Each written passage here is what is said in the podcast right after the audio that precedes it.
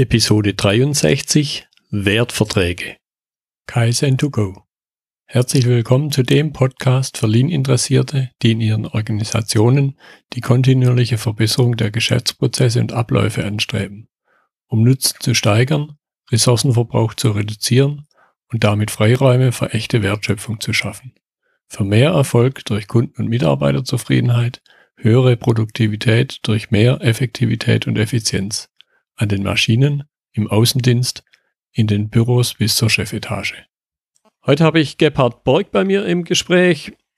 Gebhard Borg ist seit 15 Jahren selbstständig im Bereich Wissensarbeit, steht dort natürlich immer auch vor der Herausforderung, wie verkaufe ich mich, wie gestalte ich meinen Vertrag mit meinem Kunden und hat dazu ein sehr interessantes Vertragskonzept entwickelt, das er selber auch einsetzt. Herzlich willkommen, Gebhard. Hallo. Schön, dass du heute dabei bist. Das ist jetzt ein Thema, was jetzt vielleicht ein bisschen vom Klass, von meinen klassischen Podcasts abweicht, weil es jetzt, sagen wir, eher nach innen gerichtet ist. Interessiert mich selber natürlich auch. Ich kann mich auch als Wissensarbeiter bezeichnen. Ich setze keine Steine übereinander oder spalte kein Holz. Stell dich erstmal kurz noch unseren Zuhörern vor. Ja, ich, wie gesagt, seit über 15 Jahren bin ich selbstständig. Habe angefangen im Bereich äh, Projektmanagement, dann internationales Projektmanagement. Das ging dann irgendwann in Richtung Organisationsentwicklung und begleite heute Führungskulturtransformationen bei kleinen mittelständischen Firmen und habe in der Zeit natürlich extrem viele Verträge auch verhandelt und äh, sehr, sehr oft alltäglich versucht, mit dem Kunden Wege zu finden, wie seine Bürokratie und meine Bürokratie so klein wie nur irgend möglich ist. Habe irgendwann mal ein Buch gefunden, das hat ein Amerikaner geschrieben, Alan Weiss. Das hat aber ließ sich so nicht adaptieren in den deutschen oder europäischen Vertragsraum und habe daraus dann ein eigenes Konzept entwickelt und tue seit fünf Jahren jetzt auch tatsächlich andere Freiberufler darin unterstützen, ihre Angebote oder ihren Angebotsweg und ihre Angebotsstrategie zu optimieren. Hm. Damit wir das Thema mal grundsätzlich einordnen, vielleicht eine, zum Einstieg eine kurze Übersicht. Wir haben ja ganz klassisch in dem Umfeld neben vielen anderen Verträgen erstmal die klassischen Werkverträge und Dienstverträge. Erzähl erstmal darüber kurz was. In Anführungszeichen ist aber keine Rechtsberatung, Klammer zu. Mhm. Also vor der Rechtsberatung muss man sich tatsächlich abgrenzen. Das darf man nicht machen. Also sollte das jemand umsetzen wollen, dann immer noch mal zum äh, Anwalt gehen vorher. Ja. Klassisch kennt man natürlich Werk- und Dienstverträge. Das ist so wie, wie, wie Beratungsangebote oder, oder Wissens-, Knowledge-, Dienstleistungsangebote verarbeitet werden. Der Werkvertrag ist eins von den typischen Beispielen, eine Softwareentwicklung oder eine Website-Entwicklung oder sowas, ähm, wo man ein ein gesamtes Werk schuldet, äh, von dem beschrieben wird, wie es am Schluss auszusehen hat, welche Funktionen es zu erfüllen hat und so weiter. Und dafür legt man einen Gesamtpreis fest. Und dann muss, kann man das selbstständig erarbeiten und hat dann eben das Werk irgendwann vollbracht. Der leitet sich ab aus den, aus vielen ähm, handwerklichen Geschichten. Also der Werkvertrag kommt grundsätzlich irgendwie, glaube ich, tatsächlich aus dem Bauwesen oder von irgendwelchen Handwerkern, da kennt man das. Man sagt zum Heizungsbauer, bau mir eine Heizung ein. Dann definiert man irgendwie die Rahmenbedingungen von der Heizung. Dann sagt man, okay, sagt der Heizungsbauer, der Einbau und die Heizung zusammen kosten 10.000 Euro. Und das ist dann eben der Preis dafür. Ab und zu vereinbart man noch einen Endtermin. Ähm, das muss aber gar nicht zwingend sein. Ähm, meistens ist die Ablieferung des Werks als vollständige Ablieferung wichtiger als der Zeitrahmen. Und wie der Werkvertrag dann bezahlt wird. Das ist nochmal das dritte, die dritte Komponente, wie bekommt man das Geld? Ähm, Gibt es unterschiedlichste Formen, äh, aber meistens wird natürlich der Werkvertrag nicht auf Zeiteinheiten basierend bezahlt, sondern na, nach zum Beispiel ähm, Fertigstellungsabschnitten oder Teilabschnitten, wo man sehen kann, es ist teilweise das Werk vollbracht und dann tut man halt einen Vorschuss bezahlen. Grundsätzlich schuldet man das Werk, also die Bezahlung des Werks, aber immer wenn das Werk vollendet ist. Also vorher schuldet man es nicht. Demgegenüber steht ein Dienstvertrag. Beim Dienstvertrag geht es darum, dass man nicht für Ergebnisse bezahlt wird, sondern für Anwesenheit, wenn man so möchte, oder für, für einen bestimmten Know-how-Beitrag oder so irgendwas. Das ist also das Klassische, was jetzt der Berater machen würde. Jetzt, also zum Beispiel Projektmanagement ist ein ganz, ganz typischer Anwendungsbereich von Dienstverträgen. Man schuldet dort eben kein Ergebnis, sondern man schuldet dort eben das, das bestmögliche Einbringen von Know-how oder das zur Verfügung stellen von Zeit zu einem bestimmten Thema. Und man muss halt seine Expertise in irgendeiner Form nachweisen. Bei den Verträgen ist dann von der Bezahlweise her meistens das klassische Stundensatz, Tagessatz, Minutensatz, ähm, Manntage, man rechnet da meistens so. Ähm, und man rechnet typischerweise immer wieder ab, nachdem geleistet wurde. Also man leistet halt zehn Stunden, dann rechnet man zehn Stunden ab, dann leistet man wieder irgendwelche fünf Stunden, dann, leistet, dann rechnet man diese fünf Stunden ab, findet meistens einen Abrechnungsrhythmus, monatlich oder vierteljährlich oder von mir aus auch jährlich.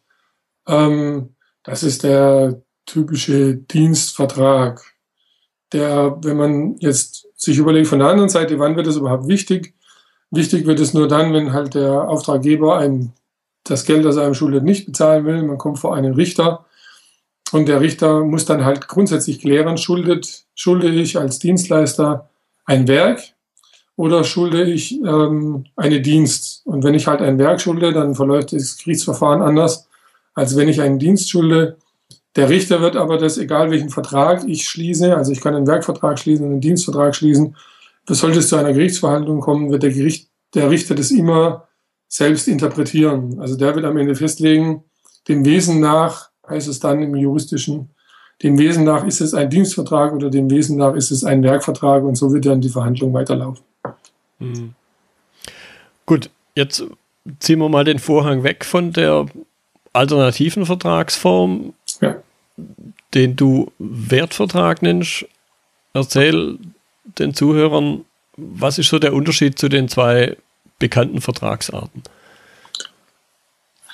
Wertvertrag ist ähm, die Idee, bei, mit dem Kunden zusammen einen Wert für ein Vorhaben zu definieren und den Beitrag von dem externen Dienstleister zu diesem Wert auch gemeinsam zu definieren.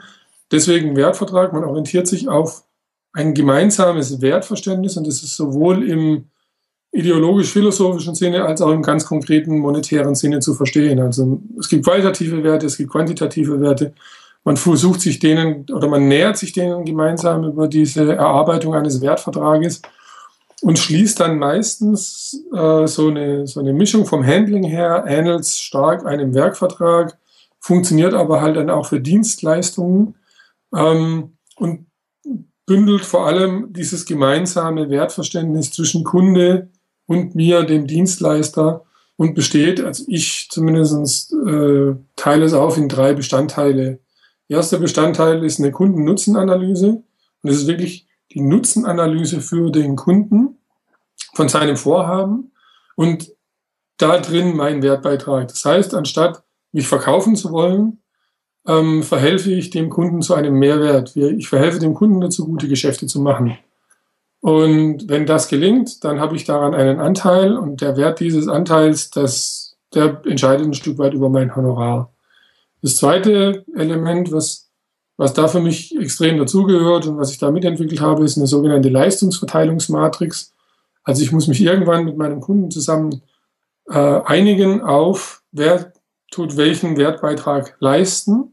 Und das ist diese Leistungsverteilungsmatrix. Und das Spezielle daran ist, ich kann das noch komplett ohne Geld machen. Also diese Matrix kann man komplett ohne Geld ausfüllen und später kann man das Geld reinfüllen, das, ähm, das dann halt da ist, also oder das da dazugehört oder dass man da quantitativ feststellen kann. Und das Dritte, was ich entwickelt habe und zum Wertvertrag mit dazu zähle, ist ein sogenanntes Black Swan Agreement. Das hat mit dem schwarzen Schwan von Taleb was zu tun und hat äh, damit was zu tun, dass ich auf meine eigene Leistung auch wetten kann. Das heißt, ein Teil des Wertes, den ich zusammen mit meinem Kunden feststelle, den ich einbringe, kann ich in eine Wette transportieren. Was bedeutet, ich verzichte auf einen Teil meines Honorars. Das Risiko des Kunden sinkt dadurch, aber der Kunde gibt mir Zugang zu einem höheren möglichen Einkommen, wenn das, was wir zusammen tun, erfolgreich ist.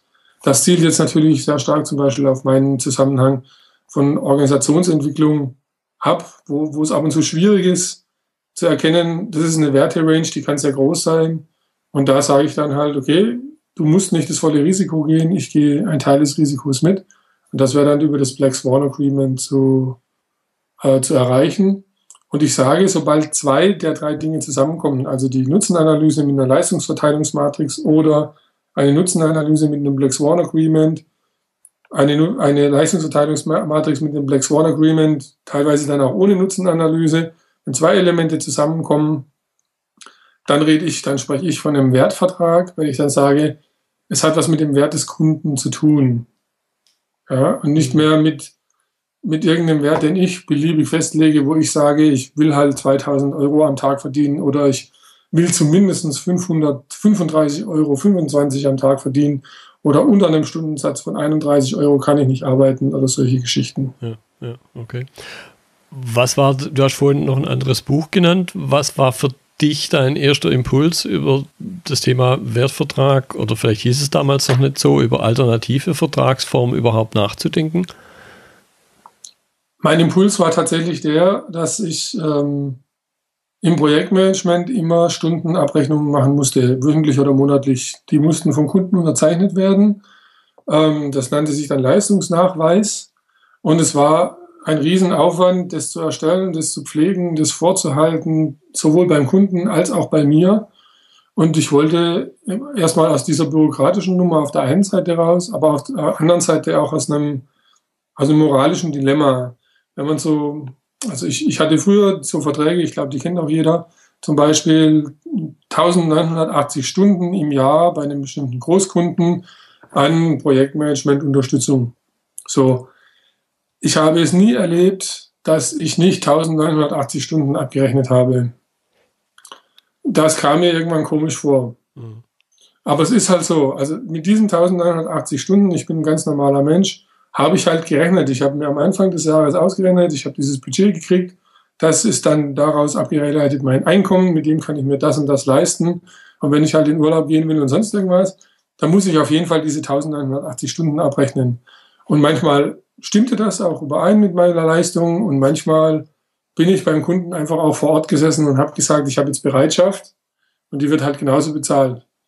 Auf der anderen Seite ist es natürlich beim Kunden so, dass ich das auch erlebt habe, dass Kunden versucht haben, mehr Leistung tatsächlich in weniger Zeit zu bekommen oder für weniger Zeit zu bekommen. Ja? Ähm, das heißt, dass die Kunden immer wieder versucht haben, diese Stundenbudgets runter zu verhandeln, aber die gleiche, das gleiche Ergebnis dafür zu bekommen oder die gleiche Leistung dafür zu bekommen. Und es dann umzunennen, dann war es plötzlich nicht mehr Projektmanagement, sondern hieß dann Projektkoordination ähm, und solche Geschichten. Und durch so Umbenamungen und sowas versucht der Kunde ähm, praktisch für weniger Geld mehr zu bekommen. Ja? ja? Also er versucht meinen Stundensatz zu verhandeln oder meine Stundenanzahl oder sowas zu verhandeln und solche Geschichten. Ich erlebte auch jedes Mal, immer wenn der, wenn der Vertrag verlängert werden musste, immer war das Stundenbudget im Weg gestanden. Und aus all diesen Sachen wollte ich raus und ich wollte vor allem für mich in den, in den Arbeiten kommen zusammen mit meinen Kunden, das da heißt, der Kunde und ich, wir wissen beide, wir tun etwas Wertvolles für den Kunden. Ähm, und, und das, was dafür notwendig ist, das tun wir. Und wir wissen auch, was das wert ist. Und deswegen kennen wir auch beide ein Stück weit das Risiko und was wir dafür einbringen können an Leistung. Und wenn das irgendwann an eine Grenze kommt, dann führe ich lieber das Gespräch mit meinem Kunden, wo ich zu ihm sage, pass auf, es scheint mir so, dass wir uns da was vorgemacht haben. Wenn ich jetzt noch mehr Leistung reinstecke, dann, dann gerät die ganze Bilanz aus dem Ruder. Also das, das kommt nicht zurück. Da muss man sich die Frage irgendwann stellen, lohnt ein Vorhaben dann überhaupt? Mhm. Ja? Und das war der Impuls. Ich wollte raus aus dieser moralischen, aus diesem moralischen Dilemma und ich wollte raus aus dieser Verwaltungsgeschichte. Mhm. mhm. Okay da steckt es jetzt auch schon fast drin, was meine nächste Frage gewesen wäre. Da darf man jetzt durchaus eben mal das aus den eigenen, also sprich aus der Auftragnehmersicht betrachten. Was sind dann so zusammengefasst die Vorteile für den Auftragnehmer aus Wertverträgen? Der Auftragnehmer hat ein viel größeres Verständnis für seinen Kunden und was erreicht werden soll. Er hat ein komplett anderes Beziehungsfundament. Ähm, mit seinem Kunden zusammen. und hat eine, eine, eine viel bessere Basis mit, und das wird halt immer passieren, mit Konfliktsituationen umzugehen oder mit kritischen Situationen umzugehen. Anpassungen auf dem Weg und so weiter, das ist alles wesentlich flexibler, wenn ich das mache. Und ich habe aber die Sicherheit, dass, der, dass ich die Wertschätzung, also eine gemeinsame Wertschätzung zwischen Kunde und mir besteht, sowohl, qualitativ wie quantitativ. Das sind meine großen Vorteile und ich kann dadurch meinen Administrationsaufwand reduzieren und ich kann ehrlicher mit meinem Kunden umgehen. Hm. hm okay. Äh, ein paar Sachen durch die andere Brille sind da schon angeklungen. Was für Vorteile ergeben sich für die Auftraggeber? Der Auftraggeber hat vor allem mal den Riesenvorteil, dass es sein, dass es das Vorhaben ähm, klug analysiert bekommt. Mhm. Also ich habe zum Beispiel ähm, eine, eine Freiberuflerin begleitet in dem äh, Corporate Identity Projekt, ähm, wo der Kunde halt am Anfang, am Anfang war das halt so, ja, wir müssen da irgendwann mal eine Webseite machen und dann müssen wir noch intranetmäßig irgendwas aufbauen. Ähm, und dann hat sie eben angefangen, mit ihm zu sprechen und hat mit ihm wirklich von der Firma her aufgedröselt, wo findet überall die Identität des Unternehmens Raum, wo stellt er überall das Unternehmen dar und was ist es tatsächlich wert. Ja? Ähm, und es war für den Kunden komplett neu, die Erkenntnis, hey, jedes Mal, wenn einer meiner Mitarbeiter bei unseren Kunden ist, präsentiere ich meine Firma jedes Mal, wenn ähm, ein Kunde oder ein Mitarbeiter von mir über meine Firma spricht, präsentiert er meine Firma. Mhm. Jedes, und, und dann hat er plötzlich festgestellt, Corporate Identity ist A größer und hat B einen ganz anderen Wert als wir machen mal eine Webseite und hat dann auch festgestellt, wenn jetzt meine Webseite im Widerspruch steht zu meiner internen Kommunikation, dann schadet es meiner Corporate Identity und solche Geschichten. Mhm. Ja? Und das ist für einen Kunden weil der Kunde muss es ja nicht tun, sondern das, was ich mit ihm mache, ist, ich kläre mit ihm die Reichweite seines Vorhabens, worüber er gerade spricht. Und die Reichweite ist Kunden oft nicht bewusst. Also gerade bei, bei ähm, Wissensarbeit, bei dem, was wir tun, ist dem Kunden die Reichweite in vielerlei Hinsicht oft nicht bewusst. Mhm. Und, und da ist es natürlich ein, ein das Kernelement, dass er sich selbst mit dieser Klärung besser versteht. Also er hat Klarheit darüber, was will ich eigentlich für ein Rad drehen. Ja. Und manchmal kommt ein größeres dabei raus, als man anfänglich gedacht hat, so wie jetzt in diesem Corporate Identity Beispiel. Ich, ich selber hatte schon Beispiele von Projekten, da kam am Schluss dabei raus, wir, wir lassen es, also wir machen es nicht. Das, das, bringt nichts. Ja. Also wir, wir stecken jetzt 100.000 Euro rein und haben die Chance, dass in fünf Jahren die 100.000 vielleicht wieder rauskommen, aber dann müssen wir schon wieder 100.000 Euro in die Maintenance stecken. Mhm. Ja? Und dann kann ich es eigentlich auch lassen. Ja. Also es ist dann nur Luft bewegt. Ja, okay. Ja. Gibt es auch Grenzen, wo man sagt, mh, hm, da greife ich dann doch besser vielleicht auf einen der bekannten Vertragsformen zurück? Wertverträge richten sich, also wie das schon auch ein Stück weit klar geworden ist aus den Aussagen, richten sich natürlich an komplexere Vorhaben. Ja, punktuelle Angebote, wie jetzt, keine Ahnung, ein Seminartag oder also sich ein punktueller Workshop zu irgendeinem speziellen Thema, zu dem man eine Expertise hat.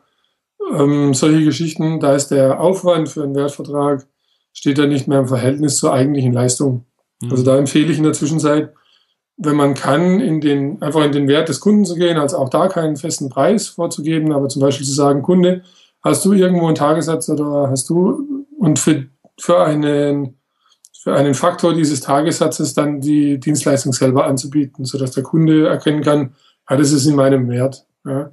Aber der Wertvertrag an sich, den auszuarbeiten, das ist normalerweise ein Interview von drei bis sechs Stunden bei, bei Software, also ein, Kunde von mir, der, der Software anbietet, der hat es in der Zwischenzeit verpflichtend für seine Kunden, macht er eine, äh, eine Nutzenanalyse, diese, diese Wertvertragsnutzenanalyse die dauert bei dem auch tatsächlich anderthalb Tage mhm.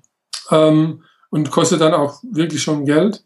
Da, daran erkennt man, das ist, das ist tatsächlich, man, begibt da, man betreibt da einen gewissen Aufwand und dem sollte ein Vertragsvolumen gegenüberstehen. Das ist so, ich, ich war mal in einem, auf einem Barcamp, dort wurde ich angesprochen von einer Frau, die hat gesagt, ich will Wertverträge für äh, Webdesign. benutzen. Und da habe ich gesagt, Webdesign, einfach nur Webdesign, da gibt es auch, das ist so ein zweiter Aspekt, da gibt es viel zu viele Wettbewerber, die den Preis festlegen. Also mhm. Webdesign hat über den Wettbewerb festgelegt einen Stundensatz oder einen Leistungssatz. Da aus der Nummer komme ich auch mit einem Wertvertrag ganz schwer raus, außer ich bringe neue Aspekte dazu. Ich habe zu dir gesagt, wenn du eine Webstrategie anbietest und kein Webdesign, dann kann man in Wertverträge reinkommen. Also man muss schauen, der, der, das Vorhaben sollte eine gewisse Komplexität haben und der Wettbewerb, mit dem man verglichen wird, ähm, sollte nicht schon vollkommen erstmal überfrachtet. Also sind viele Wettbewerber, klare Bedingungen mm, mm. sprechen gegen Wertverträge, ganz klar. Ja, okay. Jetzt möchte ich einen Punkt nochmal aufgreifen. Anfänglich auch, wie gesagt, hier immer wieder unter dem Vorbehalt, es ist ja keine Rechtsberatung. Vorm Richter ist es egal, was ich festlege. Der weiß jetzt in der Regel von dem Thema Wertvertrag gar nichts. Und jetzt haben wir umgekehrt äh, so eine Sache, die ja in unserem Umfeld immer mal wieder hochkocht, das Thema Scheinselbstständigkeit. Als Wissensarbeiter, der in Unternehmensprozesse unter Umständen integriert ist, entsteht dadurch ein Dilemma in deiner Wahrnehmung oder habe ich vielleicht sogar Vorteile, wenn ich sage, wenn ich das so ganz anders auch definiere und vertraglich festlege? Gibt es dazu schon irgend so was ähnliches wie Präzedenzfälle? Also ich persönlich kenne jetzt keinen Präzedenzfall vor Gericht. Ähm, ich bin mir aber sehr sicher, der Richter wird halt den, also der Richter wird den Vertragscharakter nach den Verträgen, die er kennt, suchen. Ja? Den sucht er aber im Arbeitsverhältnis. Da ist ihm der Vertrag, den ich erstmal geschlossen habe, vollkommen egal. Mhm. Also wenn ich vor Gericht stehe, dann wird der Richter immer auf das zurückgreifen, was er kennt. Also er wird immer versuchen zu erkennen von, von der Zusammenarbeit her, das war eher ein Dienstvertrag oder das war eher ein Werkvertrag. Jetzt ist ja das, was meistens strittig ist, ist ja dann das Honorar. Ja? Also beim Honorar würde ich sagen, man hat den Vorteil als Auftragnehmer, wenn man den Wertvertrag macht, dass man zusammen sich diesen Wert äh, erarbeitet hat und dass deswegen relativ große Klarheit über Komplexität des Vorhabens, über Risiken des Vorhabens und so weiter und so fort besteht, was einem vor einem Richter, weil in den Verhandlungen war ich auch schon, dass ich also Honorar erstritten habe, das kenne ich selber aus eigener Erfahrung. Und wenn man dort natürlich jetzt den Kunden nicht frühzeitig auf Risiken und so weiter hingewiesen hat, dann wird es schwer, das Honorar zu bekommen was man über eine Nutzenanalyse in einem Wertvertragsprozess absolut machen würde. Und dann wird es leichter, an das Honorar wieder ran, ranzukommen. Das ist das eine. Das zweite ist, der Wert, also der Wertvertrag versucht ja einen, einen Wert zu erreichen. Damit nähert er sich dem Werkvertrag vom Verständnis her an. Ja? Es geht nicht zwingend jetzt inhaltlich darum, ein wirkliches Werk abzuliefern, aber es geht ja darum, einen Wert gemeinsam zu erschließen. Mhm. Ja? Und in dem Sinne lege ich natürlich einen Bruchteil dieses Wertes für mich irgendwo auch als Honorar fest. Also da leitet er sich davon ab. Und damit kann ich natürlich Zahlungsmodalitäten eher aus dem Werkvertrag nehmen, auch für Dienstverträge. Das heißt, ich kann sowas wie Zahlungspläne nutzen. Ich kann äh, sowas wie äh, Gesamtpreise, die im Vorfeld bezahlt werden, also Vorkasse und solche Geschichten nutzen. Ich kann all das tun. Ähm, äh, und, und damit natürlich für mich wieder eine andere Sicherheit gewährleisten. Also ich habe zum Beispiel für mich ein Modul zusammen mit einem Kunden entwickelt, das nenne ich dann Flatrate. Also ich habe eine Consulting Flatrate, ähm, die, wo halt immer ein gleicher Betrag einfach anhand von zeitlichen Verläufen bezahlt wird. Also alle zwei Wochen wird der Betrag bezahlt. Punkt. Mhm. Unabhängig davon, war ich in den zwei Wochen bei diesem Kunden fünfmal, dreimal, gar nie, also das ist unabhängig, sondern wir sagen eben, der Gesamtwert ist so und deswegen können wir zum Beispiel so eine Zahlungsmodalität ausmachen. Und das bedeutet natürlich für den, jetzt kommen wir zur Scheinselbstständigkeit, für den Auftraggeber bedeutet das, der Auftragnehmer kann selbstständiger arbeiten. Also durch diese intensive Auftragsklärung ermögliche ich dem Auftragnehmer, unabhängiger von mir zu arbeiten. Und das ist ein Riesenthema ja. für den Bereich ähm, Scheinselbstständigkeit, Arbeitnehmerüberlassung und so weiter und so fort, späteres Einklagen. Also wenn ich praktisch sagen kann, naja, wir haben diese Auftragsklärung gemacht, so, so, so, Und wir treffen uns jetzt alle sechs Wochen und machen eine Reflexion über die erreichten, über die erreichten Stati. Aber inhaltlich besprechen wir da gar nichts, weil die Inhalte sind klar. Ja? Auch dienstleistungsseitig sind die Inhalte klar. Und der organisiert sich komplett selbstständig und der braucht keine Anweisung und so weiter und so fort. Dann bin ich compliance-seitig wesentlich sicherer, mhm. als wenn ich jetzt eben in dieses Thema einsteige. Ich muss wöchentliche Schurfixe mit meinem Kunden haben, wo wir abmachen, ähm, wie das weiterzulaufen hat. So. Ja?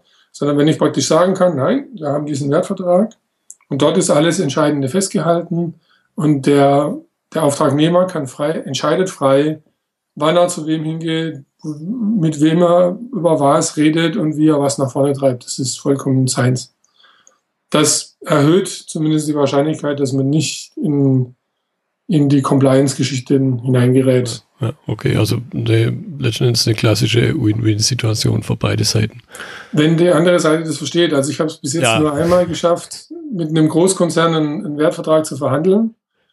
Ähm, der kam denen aber total entgegen. Sie haben es einfach Werkvertrag genannt. Mhm. Ähm, und als Werkvertrag konnten sie es verarbeiten. Ja. Und wir haben aber einen Wertvertrag gemacht. Okay, ja. okay. Jetzt würde ich ganz gerne noch ein bisschen tiefer in den Aspekt Verhandlungsprozess für einen Wertvertrag einsteigen. Du hast die drei großen oder das zwei von den drei großen Paketen eingangs ja schon angedeutet. Wie sieht der Prozess ein bisschen reingezoomt aus? Ja, also man fängt halt eben, man fängt mit dem Kunden an. Die meisten machen ja eine Auftragsklärung. Auftragsklärung, soweit ich sie bis dahin kannte, ist eben, man, der Kunde beschreibt seine Probleme, dann beschreibt man eine Lösung, so in einem Satz, und dann sagt man als Dienstleister, da kann ich Ihnen helfen. Da mache ich Ihnen mal ein Angebot dazu. Und dann macht man halt ein Angebot, in dem Angebot steht dann typischerweise drin, der Kunde hat die und die Probleme oder die und die Aufgaben. Äh, wir haben die Maßnahmen besprochen oder diese Maßnahmen bieten wir an, um mit den Aufgaben klarzukommen oder die Aufgaben zu lösen. Punkt. Ähm, ich sage, für einen Wertvertrag muss diese, diese Vertragsklärung viel weitergehen. Das heißt, ich sollte schon versuchen, in diesem Gespräch Ziele festzusetzen. Und zwar wirklich konkret, welche Ergebnisse wollen wir erreichen, was hat sich verändert von heute in diese Zukunft hinein, wo wir was gemacht haben, welche Anforderungen sollten im Idealfall nach dem Projekt erfüllt sein und, und was muss zuerst verändert oder verbessert, wo fangen wir an. Ja, solche Geschichten. Als nächstes, wenn ich das habe, versuche ich daraus tatsächlich Maßstäbe abzuleiten, sowohl für mich als auch für den Kunden, gemeinsame Maßstäbe, dass wir erkennen, wir erreichen die Ergebnisse, wir sind auf einem guten Weg, wir weichen davon ab. Ähm, gibt es Gründe davon abzuweichen? Müssen wir die Ergebnisse neu definieren? Äh, gibt es Kennzahlen, die wir dafür schon nutzen können? Ähm, gibt es, äh, gibt es eine Range, in der sich die Verbesserungen abzeichnen sollten, ab der wir sagen, ab da ist es ein Erfolg und ab da ist es ein super Erfolg ähm, und müssen wir gegebenenfalls irgendwelche Parameter erfinden, neu entwickeln, um, um da was daraus, daraus sagen zu können. Wenn wir das haben, dann können wir eben Werte ermitteln. Also dann können wir reingehen und können sagen, was bedeuten die Ergebnisse quantitativ und qualitativ für die Organisation? Ähm, was bedeutet es für die Organisation, das nicht zu erreichen? Und was bedeutet das in einem Zeithorizont? Also die meisten Vorhaben sind auch punktuell auf einem bestimmten Zeithorizont jetzt ausgerichtet. Und wenn man die mal ein Stück weit in die Länge äh, zieht, drei, vier, fünf Jahre, ähm, dann verändert sich die Perspektive. Mal ein Beispiel zu bringen, eine andere Kundin von mir, die ist Coaching und die macht so Konfliktberatung, Konfliktbewältigung in Firmen. Ähm, und die wollte auf einen Wertvertrag einsteigen und war, war halt mit ihrem Kunden am Analysieren. Und die haben dann halt festgestellt, okay, das Problem von denen ist, sie haben regelmäßig, bleiben Prozesse stehen, hängen, entwickeln sich Projekte nicht weiter, weil die Menschen einfach nicht mehr miteinander reden, weil die persönlichen Konflikte nicht bewältigen. Das ist das Feld, in dem sie arbeiten kann. Dann haben sie festgestellt, okay, das äh, ist auch so, dass sich diese Konflikte immer wieder neu aufbauen also wenn man die bewältigt hat, dann dauert es, hat es so eine Halbwertszeit von acht, neun Monaten, dann kommen die halt wieder. So, dann haben die Lösungssituation war die, dass man gesagt hat, sie kommt als Coach da dazu und sie bewältigt halt immer die Konflikte, die gerade anstehen, zwischen drei Bereichen. äh, in der Firma. Ähm, und dadurch kommt wieder Ruhe in den Prozess und die Projekte werden halt abgewickelt. Also das, was man als Ergebnis sehen wollte, war, die Projekte laufen ruhiger durch, kürzere Durchlaufzeiten in den Projekten und so weiter und so fort. Dann hat man eben gesagt, was sind Maßstäbe, woran können wir das festmachen? Und wir sind dann eben darauf eingestiegen, dass wir gesagt haben, wie viel Zeit verbringt man unnötig in Sitzungen und solche Geschichten. Das sind dann Maßstäbe.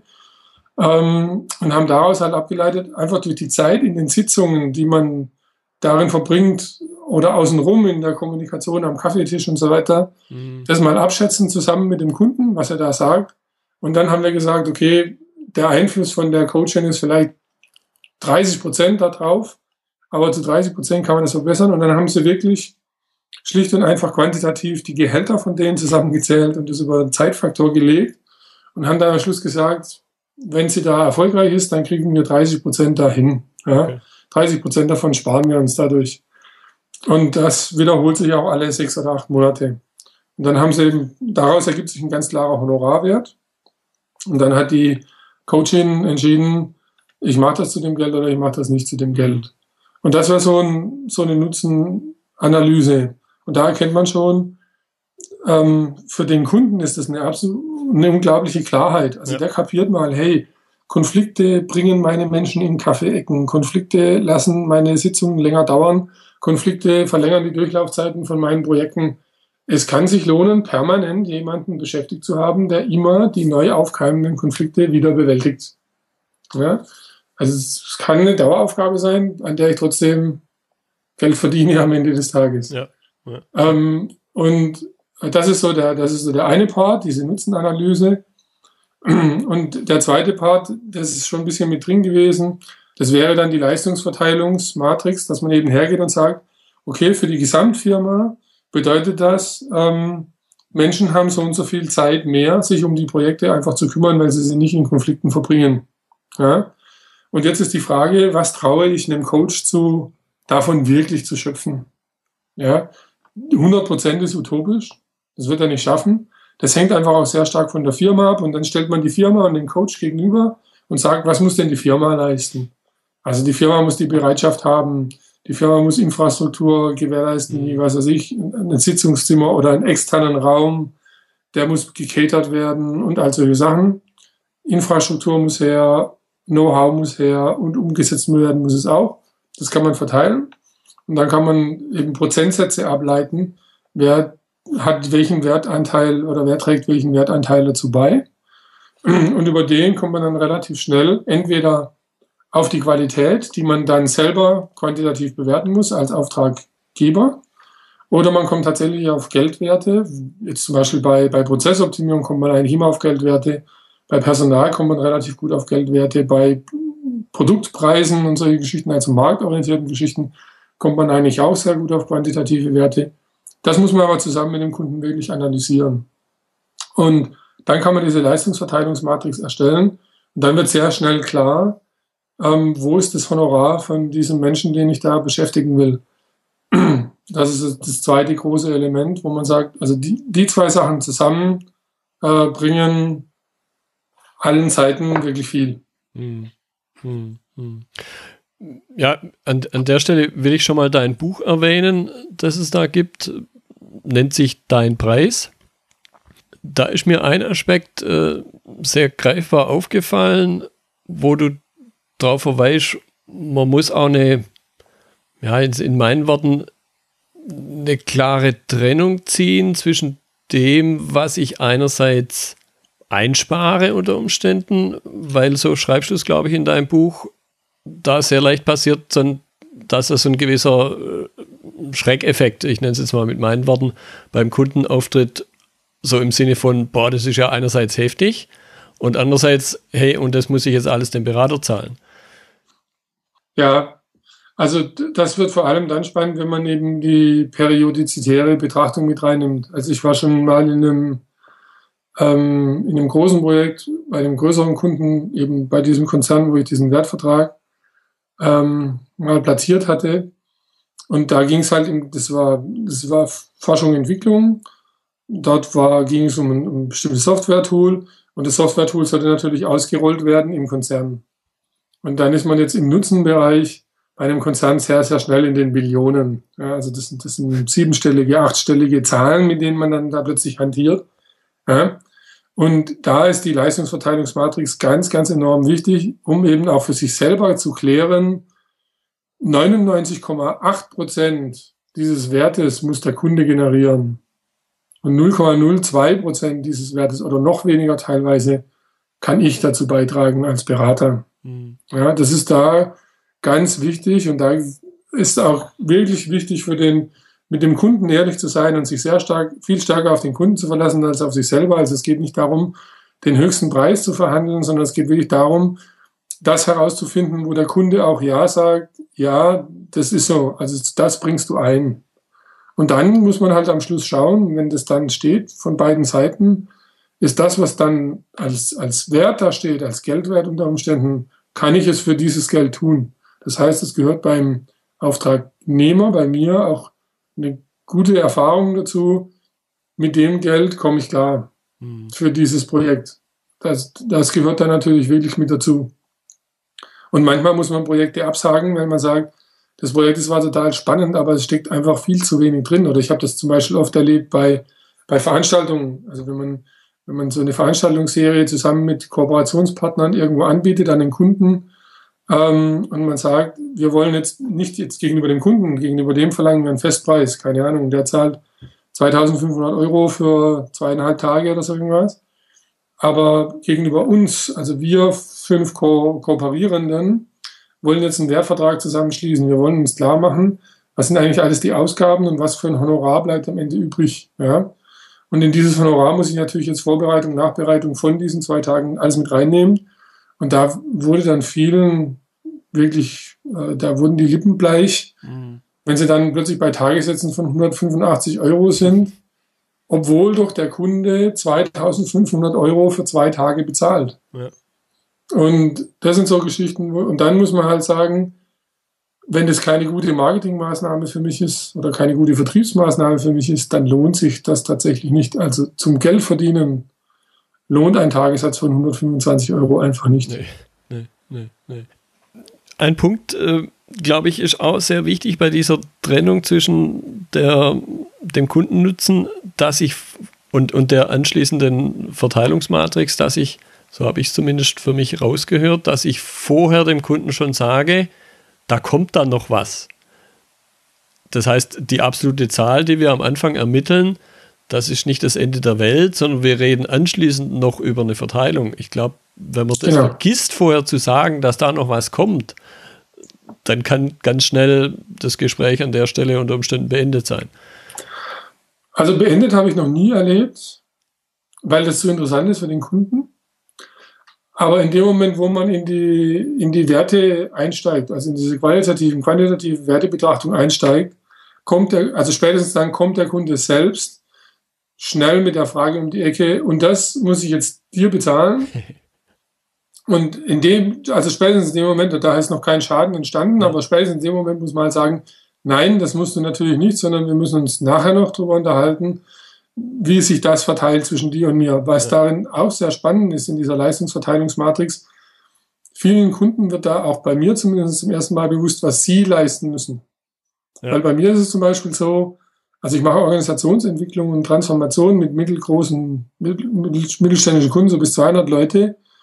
Und ich sage halt jetzt in der Umsetzung 90 Prozent, 95 Prozent muss auch mein Kunde leisten. Also da gebe ich ganz klar Verantwortung ab. Also ich sage zum Beispiel im Know-how-Bereich, da bin ich halt wirklich, hoffentlich bin ich da gut. Ja, also das ist ja das, was ich verkaufe oder was ich anbiete. Ich sage im Know-how-Bereich, da weiß ich halt viel mehr als ihr.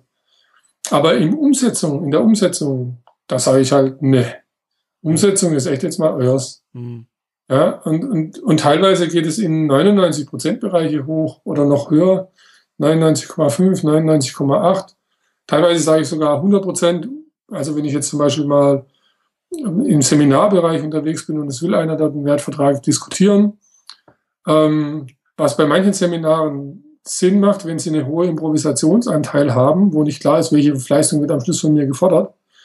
Da mache ich Leuten, den Kunden dann schon immer klar, 100 Prozent der Umsetzung dieses Ergebnisses, was wir im Seminar erarbeiten, liegt bei dir. Mhm. Ich bin nicht dafür verantwortlich. Ja. Und es rechnet sich natürlich dann auch im Wert raus. Also wenn ich 100% dem Kunden gebe, dann ist natürlich, habe ich dort null Wertanteil. Ja, ist ja klar. Mhm. Und so ergibt sich dann daraus ein anderes Honorar. Mhm. mhm.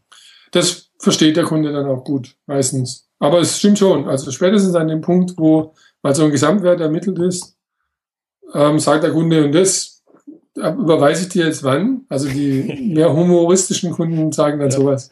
Ja. Das, darf, das darf ich dir dann wann, auf welches Konto überweisen? Das ist so, ja. ja. Dann muss man natürlich klar sagen, nee, gar nicht. Also will ich auch gar nicht. Sondern jetzt wollen wir herausfinden, ob das für uns beide tragfähig ist. Ja.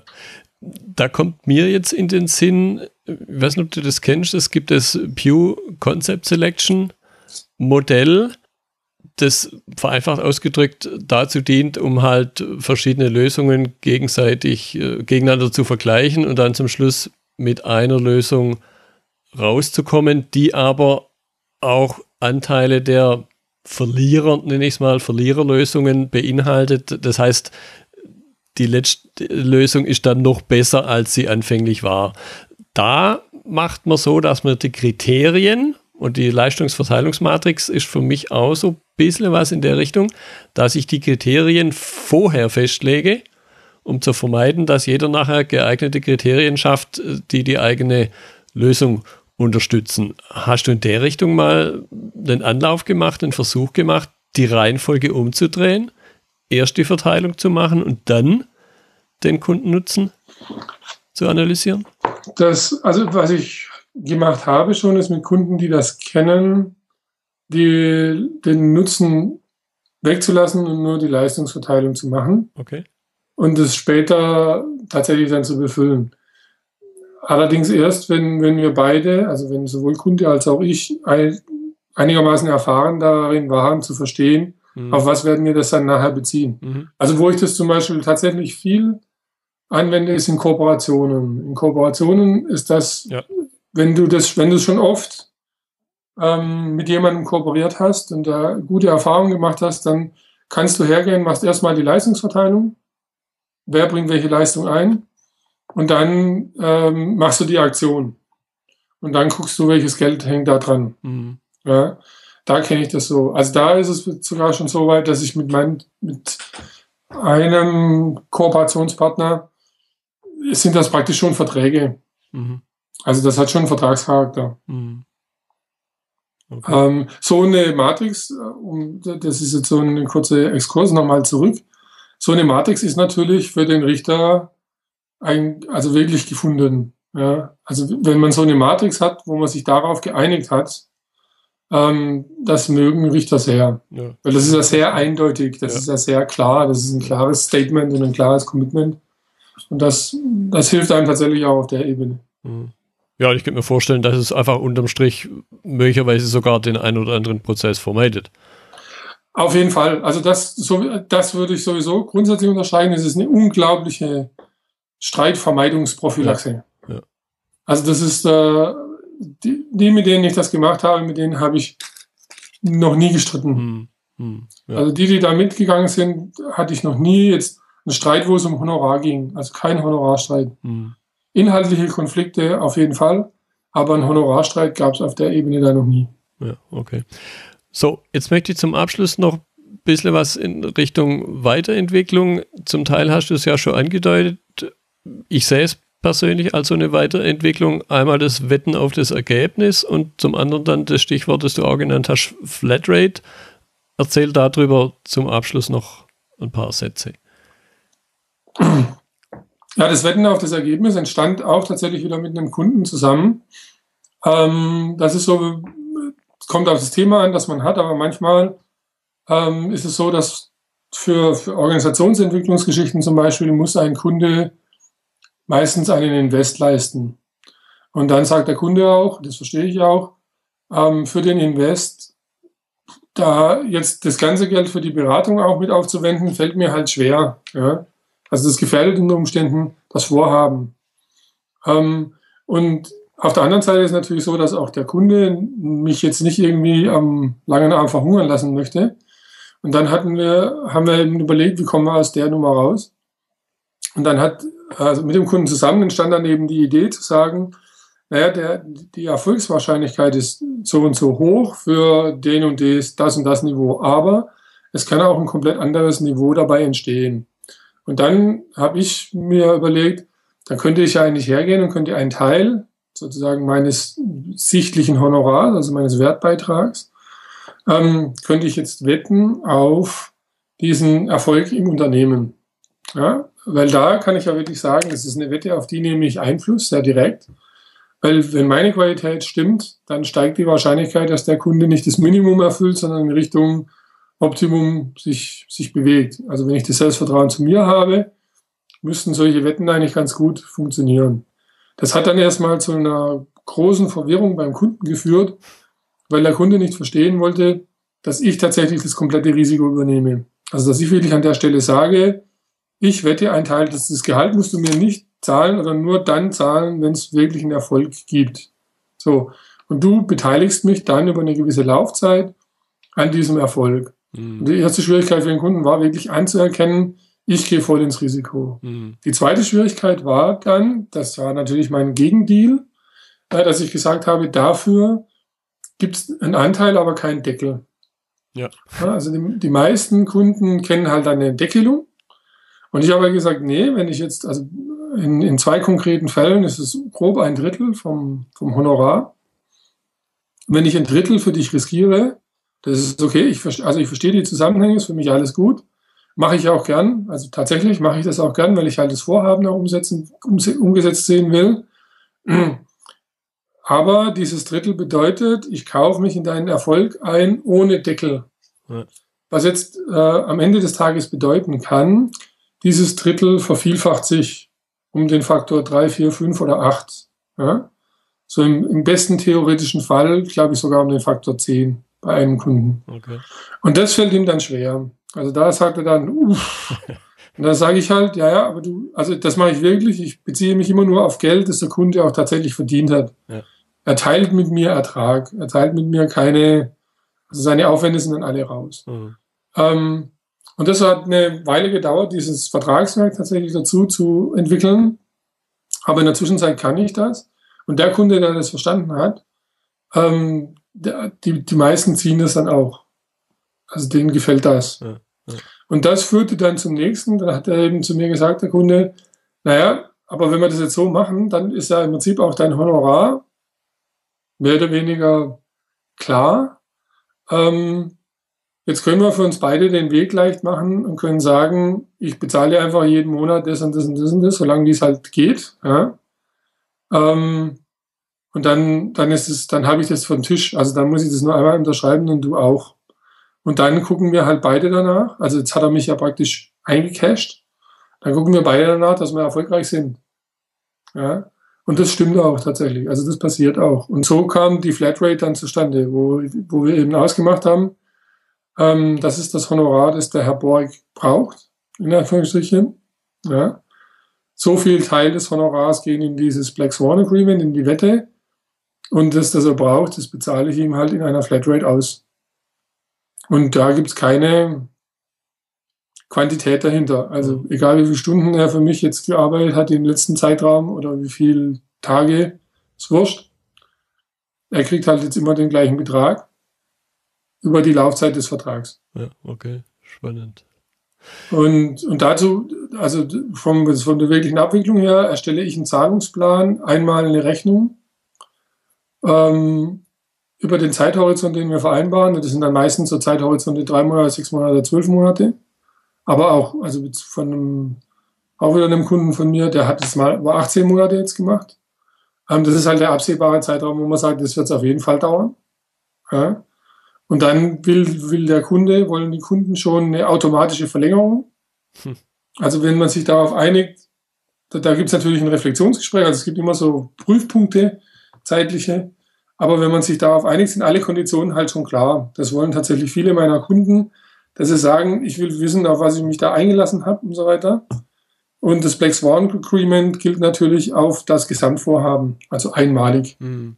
So, und, ähm, und das hat sich in der Zwischenzeit wirklich als, als gute Praxis herausgestellt, wo der die wieder, das ist oft so bei mir, einen gewissen Erklärungsaufwand beim Kunden hat Aber wenn man das erklärt hat und der Kunde hat es verstanden, dann vereinfacht es einem das administrative Leben ungemein und auch die, das moralische wirklich teilnehmen an dem Vorhaben vom mhm. Kunden. Mhm. Auch wirklich eigen, eigengesteuert oder eigenbestimmt, selbstgesteuert, ähm, intelligent mit Kunden zusammenzuarbeiten. Ja. Das fördert das alles. Ja, und damit wieder eben die vorhin schon besagte Win-Win-Situation. Genau. Prima, das ist jetzt eine etwas lange, längere Episode geworden. Allein hier sehe ich schon 50 bei mir in der Aufnahme. Mhm. Deshalb danke ich dir zum Abschluss nochmal ganz herzlich. Ich denke, für die Zuhörer, die sich eben in dem Umfeld der Berater unterwe unterwegs sind, aber vielleicht auch für den einen oder anderen auf der anderen Seite des Tisches, waren viele interessante Inhalte mit drin. Ja, vielen Dank, Gebhard, nochmal für deine Zeit. Gerne. Und äh, bis zum nächsten Mal, einfach so. Ja, bis dann. Das war die heutige Episode im Gespräch mit Gebhard Borg zum Thema Wertverträge. Wenn Ihnen die Folge gefallen hat, freue ich mich über Ihre Rezension bei iTunes. Ich bin Götz Müller und das war Kaizen2Go. Vielen Dank fürs Zuhören und Ihr Interesse. Ich wünsche Ihnen eine gute Zeit bis zur nächsten Episode. Und denken Sie immer daran, bei allem, was Sie tun oder lassen, das Leben ist viel zu kurz, um es mit Verschwendung zu verbringen.